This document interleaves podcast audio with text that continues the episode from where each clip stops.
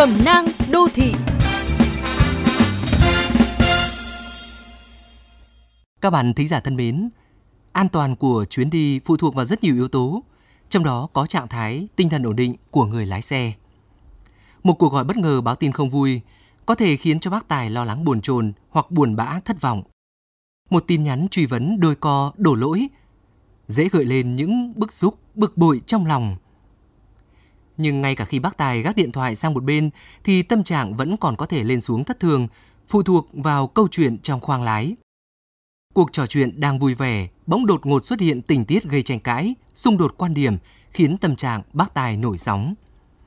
Người đi cùng nếu có xu hướng bi quan, than thở quá nhiều hoặc gợi đến những chuyện không vui, lái xe sẽ cảm thấy nặng nề, mệt mỏi.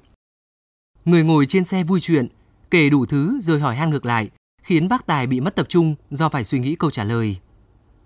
Quá vui hay quá buồn, quá căng thẳng hay quá tha lòng đều là những trạng thái không tốt cho người lái xe. Khi tinh thần bất ổn, tâm lý bất an, các ý nghĩ phức tạp lộn xộn xâm chiếm trong đầu, khả năng tập trung xử lý tình huống lập tức bị suy giảm. Đã có không ít tai nạn xảy ra từ những cuộc cãi vã trên xe hoặc qua điện thoại khi bác Tài đang cầm lái.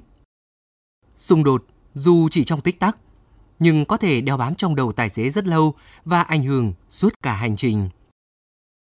Vì thế, dù là người thân hay hành khách, cũng nên chú ý điều này để giữ cho tài xế một trạng thái điềm tĩnh, ổn định trước và trong khi lái xe. Càng tin xấu, càng nên tránh. Càng chuyện không vui, càng nên phanh lại. Chuyện quá vui cũng chỉ tiết lộ vừa vừa. Đợi kết thúc hành trình an toàn, đi đến nơi, về đến chốn xong xuôi, có chuyện gì từ từ nói.